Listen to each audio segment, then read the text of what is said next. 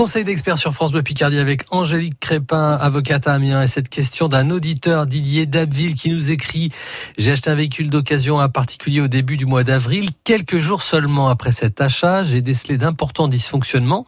Sur les conseils de mon garagiste, j'ai réalisé un nouveau contrôle technique qui a révélé des défaillances majeures qui n'apparaissent pas sur le procès verbal de contrôle technique remis par le vendeur. Est-ce que je peux résilier la vente? Il y a plusieurs choses hein, euh, dans la question euh, de notre auditeur aujourd'hui.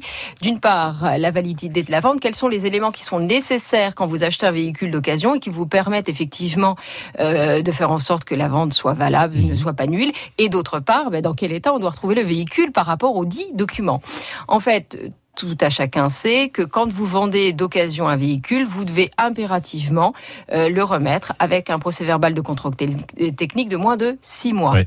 Vous devez voir effectivement dans ce contrôle technique les différentes défaillances majeures. Elles nécessitent une contre-visite mineure c'est une information nécessaire qui doit être donnée effectivement à votre acquéreur.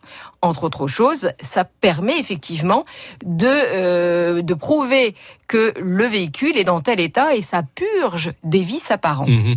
Or là, manifestement, il y a eu un problème qui s'est posé puisque le procès verbal de contrôle technique qui a été fait après finalement la vente, quand on s'est rendu compte qu'il y avait un certain nombre de dysfonctionnements, n'était pas conforme, n'était pas comparable à celui qui avait été fait avant. Alors, peu pro.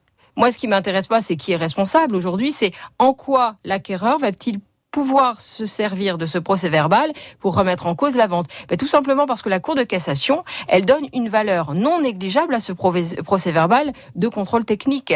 On l'a dit, il purge des vices aux parents. Vous n'allez pas vous, pouvoir vous servir euh, des énonciations de ce contrôle technique après pour remettre en cause la vente dès lors mmh. que vous les connaissez. A contrario, si des défaillances majeures n'apparaissent pas sur ce document, il s'agit d'autant de vices cachés qui peuvent effectivement rendre les véhicules impropres à sa destination. Ça, c'est la définition euh, des vices cachés et ça permet effectivement soit d'envisager une action en baisse du prix, soit d'envisager une action en euh, résiliation de la vente, résolution exactement puisqu'on anéantit tous les effets de la vente. C'est le vendeur, l'acheteur qui décide ce qu'il ce qu'il préfère.